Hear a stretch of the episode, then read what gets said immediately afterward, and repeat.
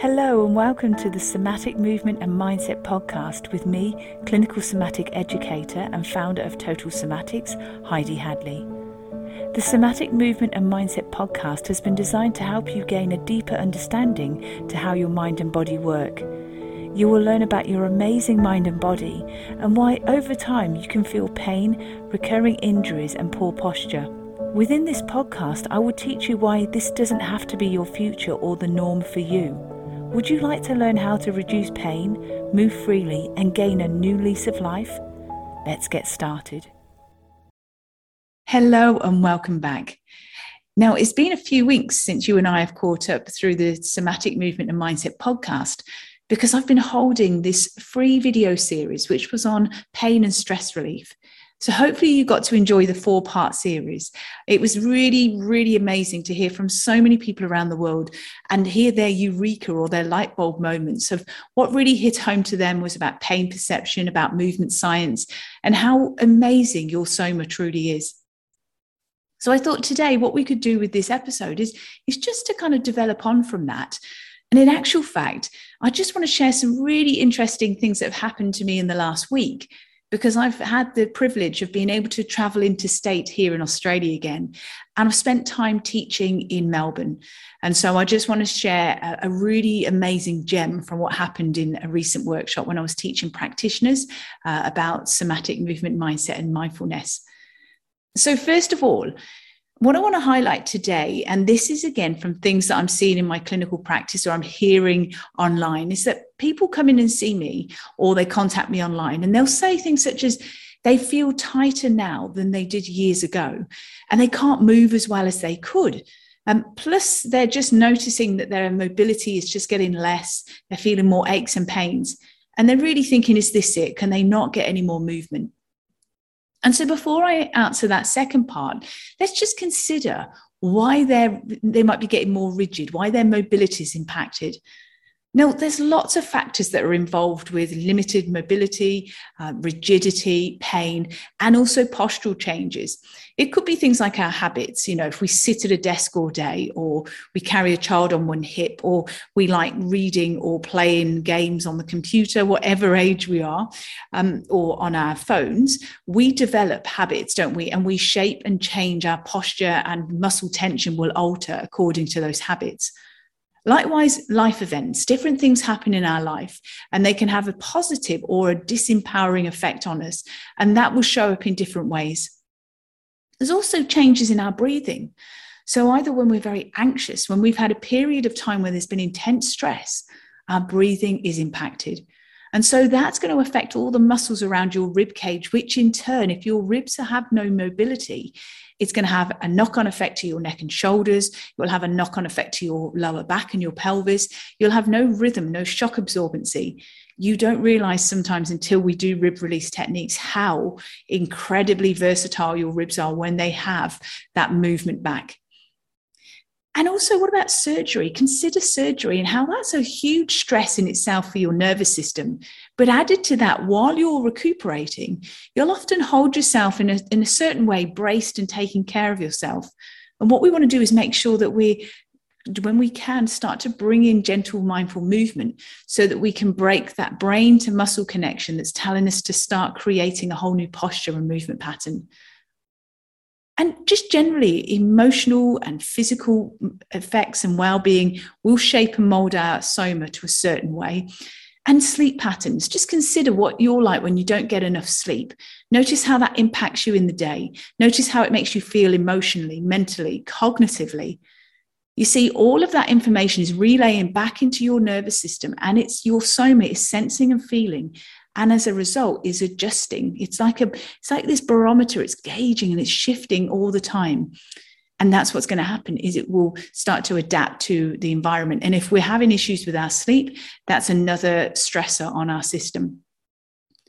And so remember i've said before and i'll say it again is that somas exist in time. So we're all a soma. So we're a sensory organism that we sense and feel everything that comes into our world we know through science we are more sensory than motor with our nerves. So this is having a huge effect on us.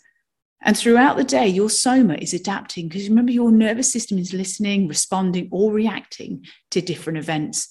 So to expect ourselves to be the same as we are today from yesterday or a year ago or 15 years ago, that's not really realistic, is it? Because we are evolving and adapting and changing.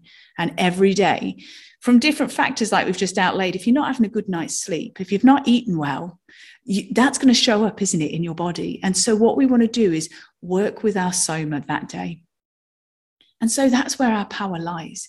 It's actually in noticing what's happening when we're moving, noticing what's moving and what's not moving, because that's really important too. When we become mindful internally, engaging and creating those soma scans that I teach you within total somatics, that's again where your power lies. Because when you can identify that in your day, you can take total somatic principles and create software resets and recalibrate throughout your day. And that's what's really important is that we are less ego driven and we're less cortical when we are mindful. You see, I say that because when we are cortical and we're ego driven, we want to get the biggest stretch as we reach forward. We compare what we were like years ago with now and then get frustrated and think, why is that not happening? We consider and we think that doing a big stretch equals healthy, efficient muscles. And it doesn't because I've seen many times in any other practitioners will also relate to this is that if you can stretch your muscles, that doesn't equate to healthy muscle memory. It doesn't at all. Because if you look, if you're looking through a clinical somatic educator's eyes, what you'll often see is when they think they're doing a big stretch, there's an adaptation in that stretch to make it happen. But things such, the, such as your rib cage, if you've not released and created rib mobility techniques, your rib cage will still be hunkered down. You'll probably find that waist muscles are still tight and shortened. So you're actually still tight through your torso, but you're creating a stretch and creating an adaptation to make it happen. Because if we are being cortical and we're ego driven and just trying to do a pose and trying to do as what we've done in the past, we're not listening to what your nervous system is saying. And I just want to bring this, uh, this point to home because remember, we are more subconscious than we are conscious. And I'd like you to consider for a moment have you ever had a massage? You're lying there on the massage table, you've got all the nice music going, subdued lighting, smelly oils, all sorts of things. And when somebody's massaging you, you're going, oh, that's tight. It's tight through my shoulders or it's tightening my waist muscles. Now, consider in that situation, you're just resting on the table, you're relaxed on the table, not being asked to run around, jump around. But your subconscious, which is your in your, your brain, your subconscious is telling those muscles to stay contracted. You, you, you don't need to move them at that point and to say, I want to just let them relax. If it's under your subconscious, it's no longer under your conscious learn, learning uh, aware, awareness it's a challenge to be able to do that. The only way that we can get your subconscious to actually change its behavior and become more conscious and re educate your muscles is through pandiculation. No amount of stretching is going to change that. And that's because when you actually uh, consider, and, and this, this is a great example, for instance, if I watch somebody uh, that's, say, they're wanting to roll their legs from side to side, so their pelvis is rocking from side to side, and they're allowing their feet and their legs to slowly rock with that motion. Now, as they're rocking back and forth with that motion, I'm encouraging people just to feel the fluidity, the movement pattern as we do this. However, what can happen is if it's an ego driven cortical practice, not mindful, what people want to do is this tendency to see how far they can take their legs because they think that if they take their legs as they roll their legs to one side, if they take them to the floor, that's achieving something. And yet, when we want to pandiculate, when we want to create efficient muscle memory, it's not actually about how far you can take your legs. It's remembering that your brain is a pattern creator. And when it's a pattern creator, subconsciously, it's creating this tension from your breathing. It's going to hunker down and tighten the muscles in and around your ribs. It's going to impact through the sides of your body, including your belly muscles and your waist muscles. So when you see somebody, and I, I saw it the other day with somebody I was teaching, and they are, they've been doing 25 years of yoga and they rolled their legs to one side and they could their legs were touching the floor not a problem at all However, when we're looking through a clinical somatic educator's eyes, we then can see that this lady's hip was hitched up. So her waist muscles or her obliques were still subconsciously tight. Her rib cage was still hunkered down. You could see that tightness. And what she was doing in order to get her leg to go to the side is she'd arched her back. So, if you're familiar with total somatics and the stress postures that people manifest, when somebody arches their back, they're going into a default stress pattern, and it's known as the green light reflex. It's that go, go, go. That what we do is like a type A personality go, go, go. So, can you see where that mindset, that ego driven, and it was all purely just as a habitual, this is no sort of judgment here, but what you see is the subconscious, sometimes the mindset of, I've just got to achieve and get my legs to the floor. that ties in with the green light pattern flicking in, the, the back arches, but they're still hunkered and hitched up on that side that sh- should be lengthening. So, what I did is I, I asked her just to hold on to her waist on that side and tap and breathe into her hand, into the waist area and to the ribs. As she did that, I then encouraged her. I said, Could you take your hip in the direction of your knee. But before that, I asked her just to bring her knees up a little bit to take that arch out of her back. Now, when she took the arch out of her back, her brain was no longer focused on creating tension in the back. We softened her back. And then I asked her, Can you release through your waist? Can you allow that waist to go in the direction of that knee? And do you know what? Watching that, it just went, and there was this release.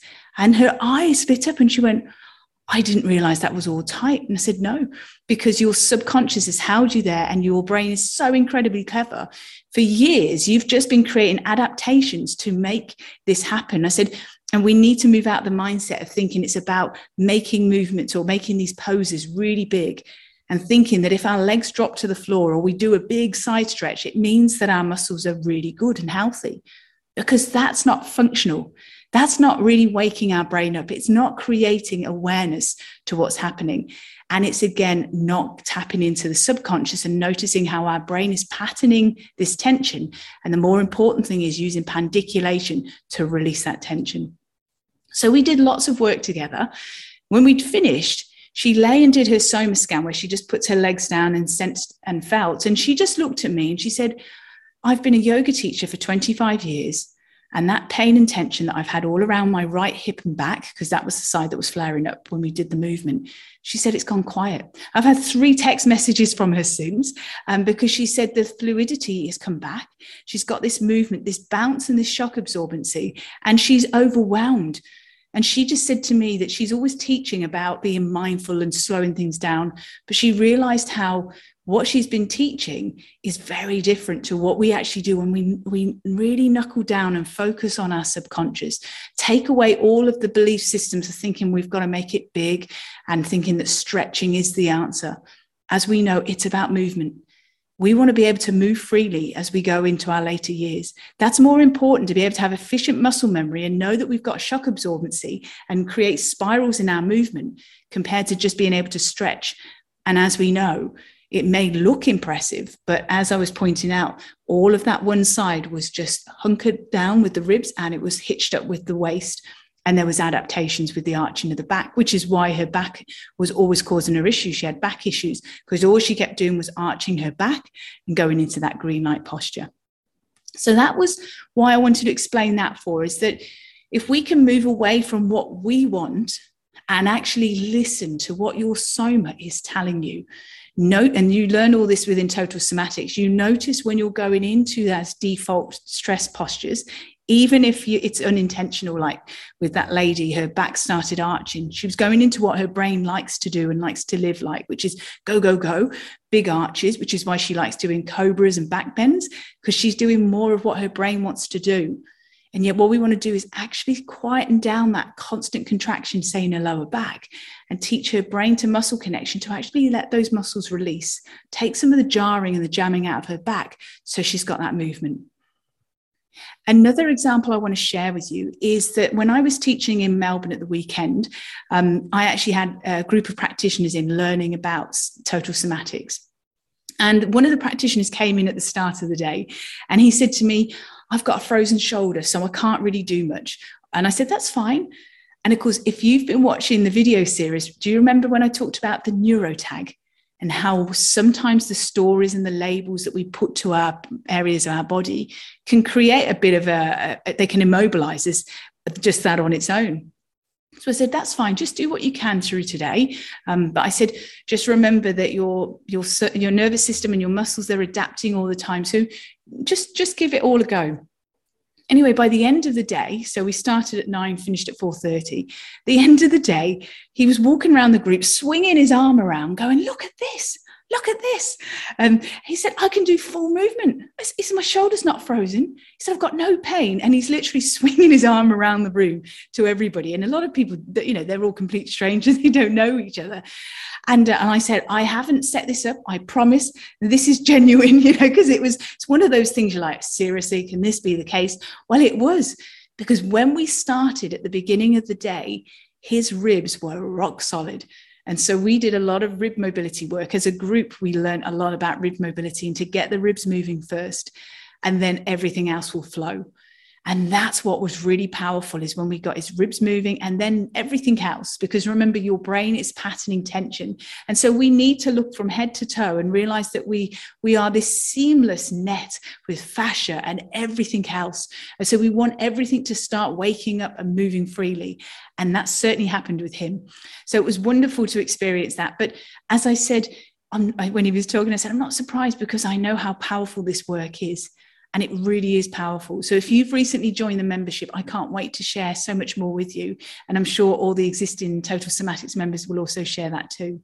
If you aren't in the membership at this point, please click the join now um, button on totalsomatics.com and leave your details there. And then basically, the next time we open the membership doors, you will be the first to find out, and then you're more than welcome to, to join the membership. So I only open the doors for a few days few times during the year because the rest of the time it's about being fully focused on the members.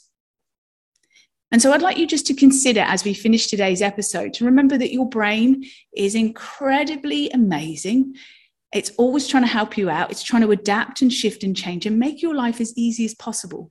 So it will try and do things uh, and take over, like creating habits and subconscious behavior, so you can focus on more important things However, those really important things could still be bringing ourselves back to noticing how we're sitting, how we're moving.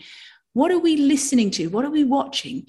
Can we limit some of the things that we're watching at the moment? Because that can certainly impact on our emotional, mental, physical, and energetic health.